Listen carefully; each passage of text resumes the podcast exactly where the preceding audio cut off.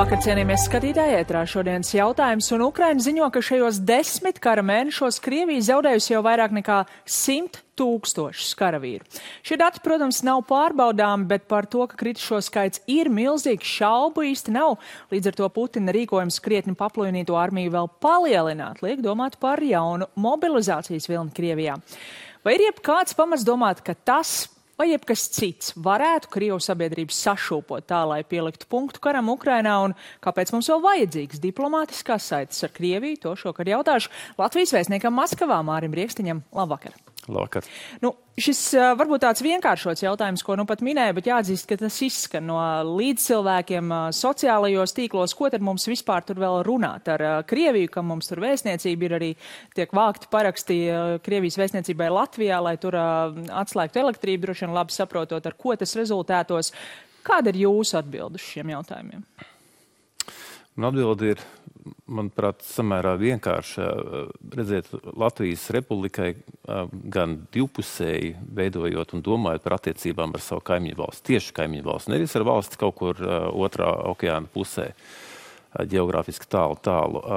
Ir jāsaprot, kas notiek šajā valstī. Mums ir jāsaprot, kas notiek šajā valstī arī uh, vedot Latvijai, vedot sarunas ar citiem mūsu sabiedrotiem Eiropas Savienības un NATO organizāciju ietvaros, lai formulētu kopējo attieksmi pret šajā gadījumā pret Krievijas federāciju. Un neapšaubāmi vēstniecības atrašanās šā, šādā valstī, diplomātsko attiecību pastāvēšana, viņa dod tās uh, iespējas un arī tiesības, kuras ir noteikti starptautiskajās uh, konvencijās, vispirms Vīnes 1961. gada konvencijā par diplomātskām attiecībām, ar likumīgiem līdzekļiem noskaidrot eh, notikumus eh, un apstākļus uzņemošā valstī un ziņot par to savas valsts valdībai, kura tālāk uz šīs informācijas bāzes, tā skaitā, pieņem lēmumus par to, kāda ir nākošā, nākotnē Latvijas valsts politika attiecībās pret Krievijas federāciju. Bet, nu, respektīvi, nav tā, ka tagad pēdējos mēnešos jums dienas kārtība tur ir tukša, sarunas kaut kādas Nē. turpinās, kaut ko uzzināt var? Tuk, tuk, tukša neapšaubām viņa nav, viņa, ir, viņa, viņa neapšaubām ir mainījusies, jo mums ir virkne sadarbības virzieni, kas agrāk eksistēja ar Krieviju nu, kā piemēram turismas vai pārobežu sadarbība vai kultūras sadarbības projekti, tie neapšaubām ir apstādināti ar 24. februāru ar, ar agresijas uzsākumu. Bet tomēr joprojām pastāv kaut vai ierobežotās preču grupās tirniecības attiecības, jo tirniecības embargo jau nav ieviests. Ir, ir kravu plūsma pāri mūsu robežai. Tas nozīmē, ka ir kontrabandas un visas tās lietas, kuras joprojām ir pastāv un ir svarīgas. Um, mums ir Latvijas pilsoņi, kas, ir, kas joprojām uzturās Krievijas federācijā, kas tur dzīvo. Um, Krievija nav publicējusi detalizētus datus par Viskrievijas tautas skaitīšanu. Iepriekšējie dati ir desmit gadus veci. Tad bija apmēram 20 tūkstoši cilvēki, kas sevi identificēja ar latviešu saknēm. Ne visi tie pilsoņi, bet tomēr ar saitēm Latvijā. Es nezinu, cik jaunākā tautas skaitīšana parādīs. Un ir, protams, sarunas gan ar, gan ar, ar varas pārstāvjiem, gan ierobežot, bet par atsevišķiem jautājumiem ir. Un arī tikšanās ar dažādiem sabiedrības pārstāvjiem, gan žurnālistiem, cilvēkiem, kas ir varbūt opozīcijā, šie patreizējai politikai cilvēkiem, kas varbūt nav opozīcijā, kas staigā par varas gaitiņiem. Un te es atgriežos vēlreiz pie tavas savas sākuma atbildes, ka mēs mēģinām ar visiem likumīgiem līdzekļiem iegūt maksimāli plašu ieskatu par norisēm šajā valstī, mēģināt sniegt savu prognozi, dot to savai valdībai, Latvijas valdībai, kura tālāk jau izmanto, izmanto šo informāciju, lai formulētu Latvijas politiku gan divpusēji, gan manas jau pieminētās starptautiskās organizācijās, Eiropas Savienība, NATO un arī apvienotās nācijās. Un jūtat šos ieguvumus no šīm sarunām? Neapšaubām.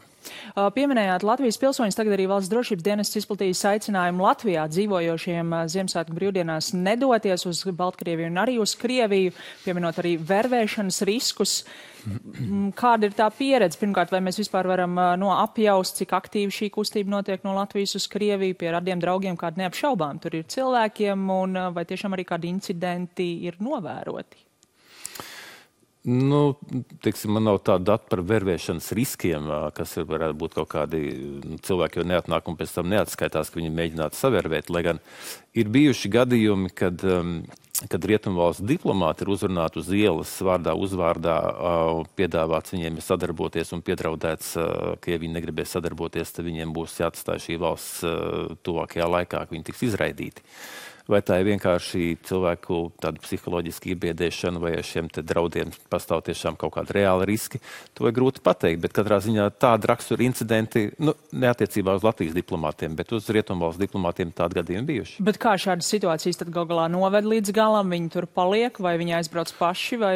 Nu, neapšaubāmi katrā gadījumā katra konkrētā vēstniecība izvērtē tātad konkrētā nu, šī gadījuma, nu, tieši tā, kāda riska varētu būt konkrētam cilvēkam vai viņa ģimenes locekļiem, un tad jau pieņem lēmumu, ka es pieņemu, ka arī kaut kādās situācijās cilvēki tiek, tiek vienkārši pārcelti, lai, lai neradītu nevajadzīgus riskus cilvēka, cilvēka nu, kā saka, vai veselībai vai dzīvībai. Pieminēja... Jo, piemēram, piemēram tas, ka, tas, ka tā situācija, un, un tas ir rezultāts arī ļoti agresīvai propagandas uh, kampaņai, kura gadiem, bet īpaši jau kopš 24. februāra ir Krievijas televīzijas kanālos, tā agresivitāte pret, rietumu, um, pret rietumiem kop, kopumā, kolektīviem rietumiem, kā tas tiek saukt. To arī vēstniecības jūt, nu, piemēram, pēdējais gadījums šajā nedēļā, kad Somu vēstniecība Somija, kas īstenībā daudzus gadus desmitus bija ļoti draudzīga un, un, un, un arī no Krievijas puses bieži vien tiek piesaukt kā paraugs, kā vajag veidot attiecības, bija akcija, kad pār Somijas vēstniecības sētē tika mestas kuvaldes, tātad šie lielie āmuri. Um, nu, protams, tās asociācijas ir ar to vienu Vāgnerietu, kas tika nogalināts ar, ar kuvaldu sitienu pa galvu. Tā kā, tā kā neapšaubām ir šobrīd, es varētu diplomātiski teikt, ir zinām specifika strādāt Krievijas federācijā diplomātiem. Jā, un tikmēr pavisam cita mēroga apciemojums, visticamāk, leģendārs apciemojums Zelenskim ASV. Pirms par to runājām īsts video ar ASV kongresa reakciju uz viņu parādīšanos.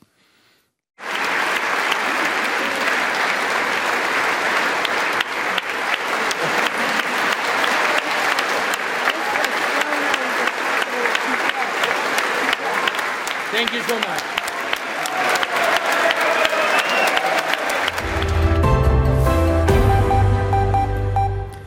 Jā, nu šādas stāvovācijas pēc praktiski katra viņa teikuma runas laikā, nu kā jūs vērtējat, ko tas nozīmē Putinam, kurš arī sev vienmēr ir redzējis kā tādu pasaules līderi, tagad pilnīgi izolēts, Zelenskim gods, cieņa, vēl patriotu apsolu?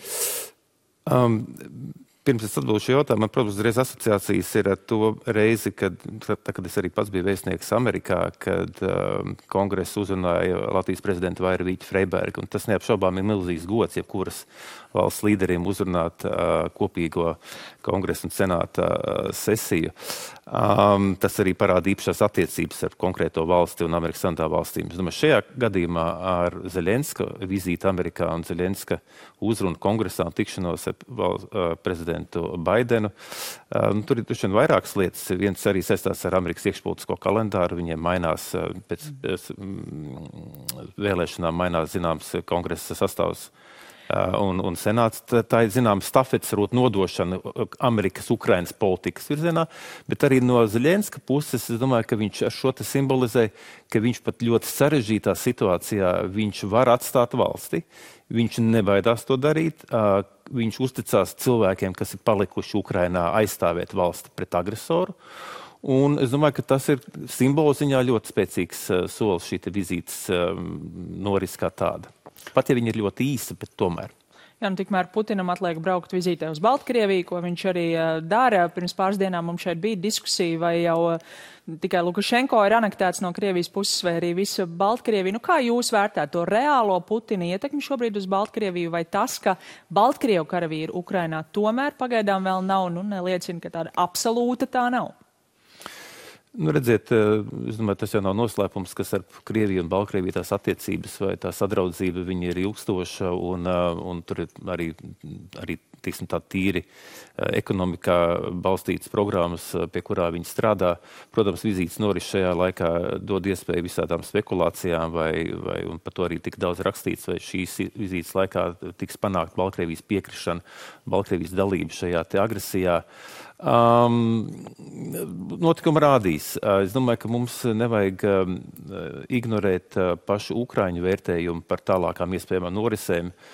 Uh, nesen, pavisam dažas nedēļas atpakaļ, um, pēdējā žurnāla ekonomista slēdzās bija intervija ar Ukraiņas bruņoto spēku komandieri, kur viņš ar diezgan lielu varbūtību pieļāva to, ka atkārtots mēģinājums apdraudēt Kijevu varētu būt. Un tad nu, skaidrs, ka ja skatās jebkurš cilvēks uz karti, tad uh, mēs redzam, no kura virziena tāds uzbrukums varētu sekot. Vai tas tā būs, tad tas tā nebūs. Uh, laiks rādīs. Es domāju, ka, es domāju, ka starptautiskajai sabiedrībai, kas atbalsta Ukrainu, ir tiešām jāturpina konsolidētie sadarbības ar Ukrainu šīs programmas un atbalsts, lai Ukraina varētu spēt savu valstu aizsargāt un atbrīvot.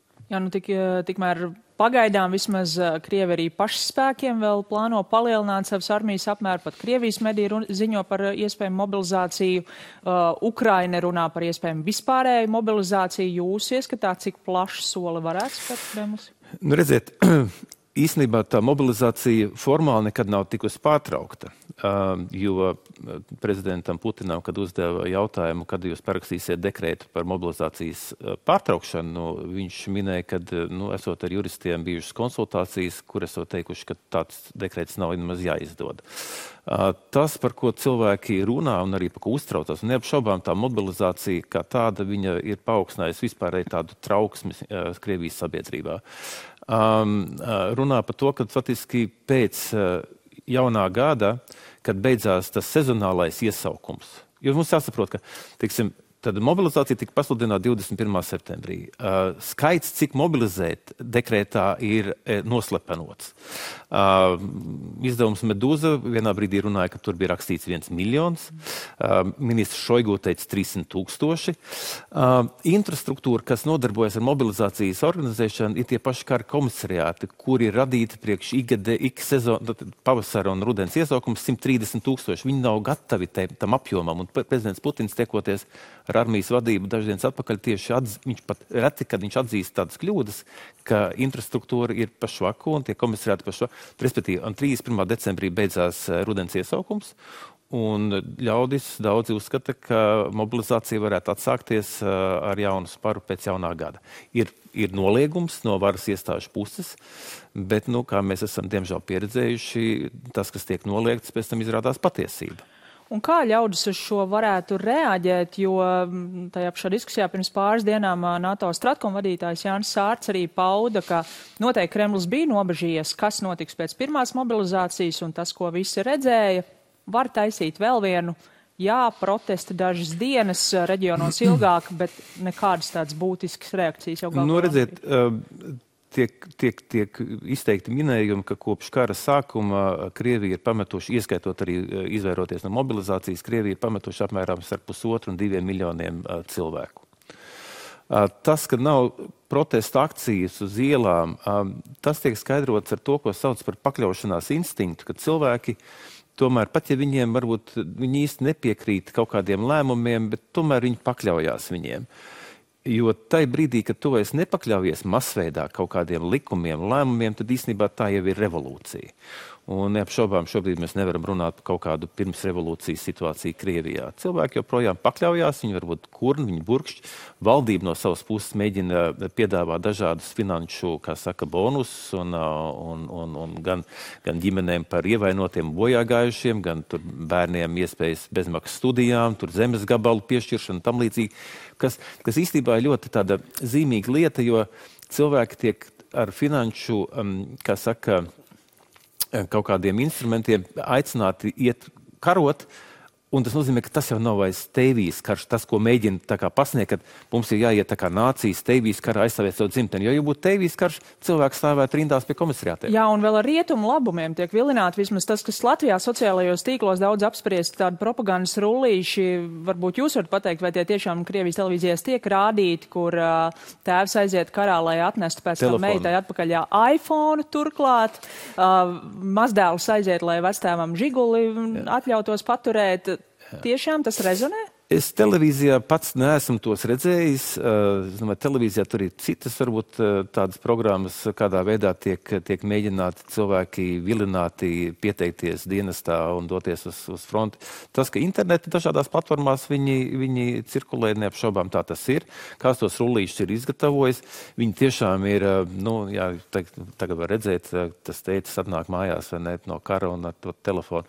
Nu, nu, nu, man jāsaka personīgs viedoklis nožēlojami protams. Bet tas, bet tas apliecina to, ka, ka tiešām cilvēki neraujās doties šajā karā. Un tā ir tā liela atšķirība. Varbūt bieži vien tiek piesaukts, nu, mēs tagad, tagad turpinām, mēs Krievijā uh, otrā pasaules karā nepadarīto vai ne.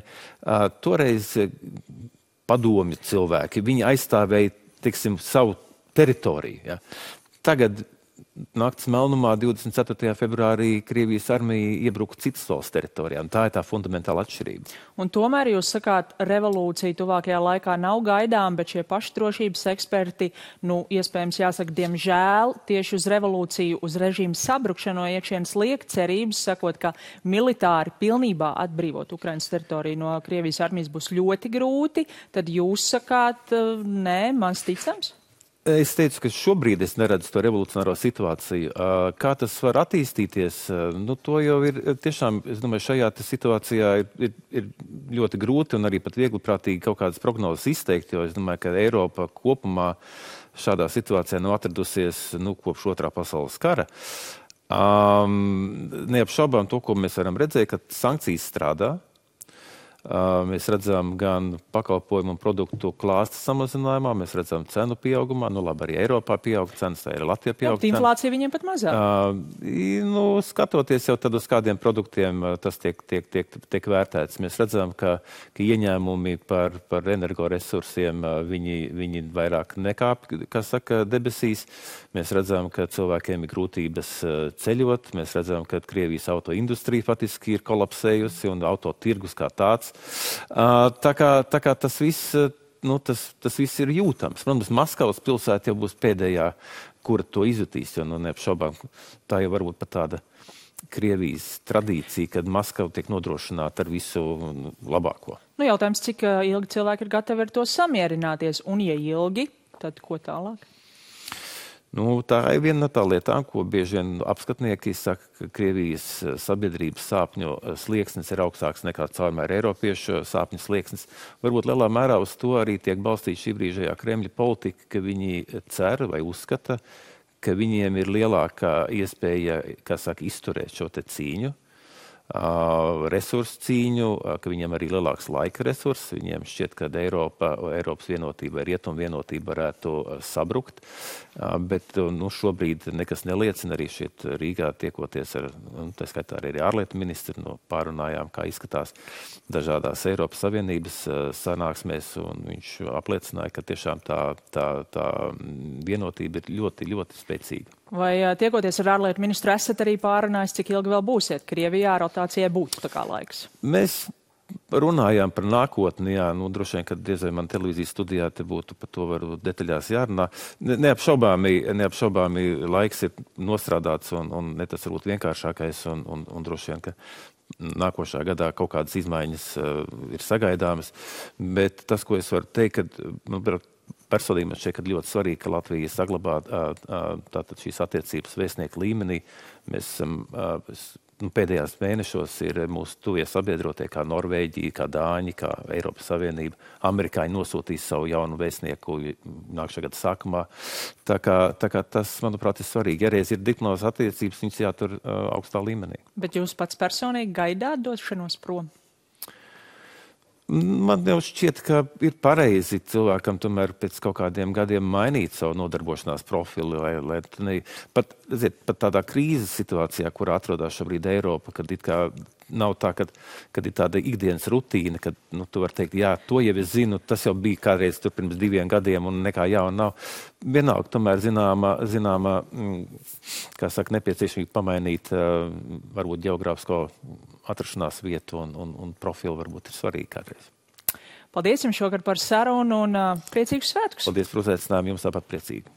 Jā, un paldies arī jums, skatītāji, par uh, uzmanību un arī jums gaišus un siltus svētkus. Uh, mēs ar jums tiksimies vēl pirms gadu mīs, bet šovakar gan saku visu labu.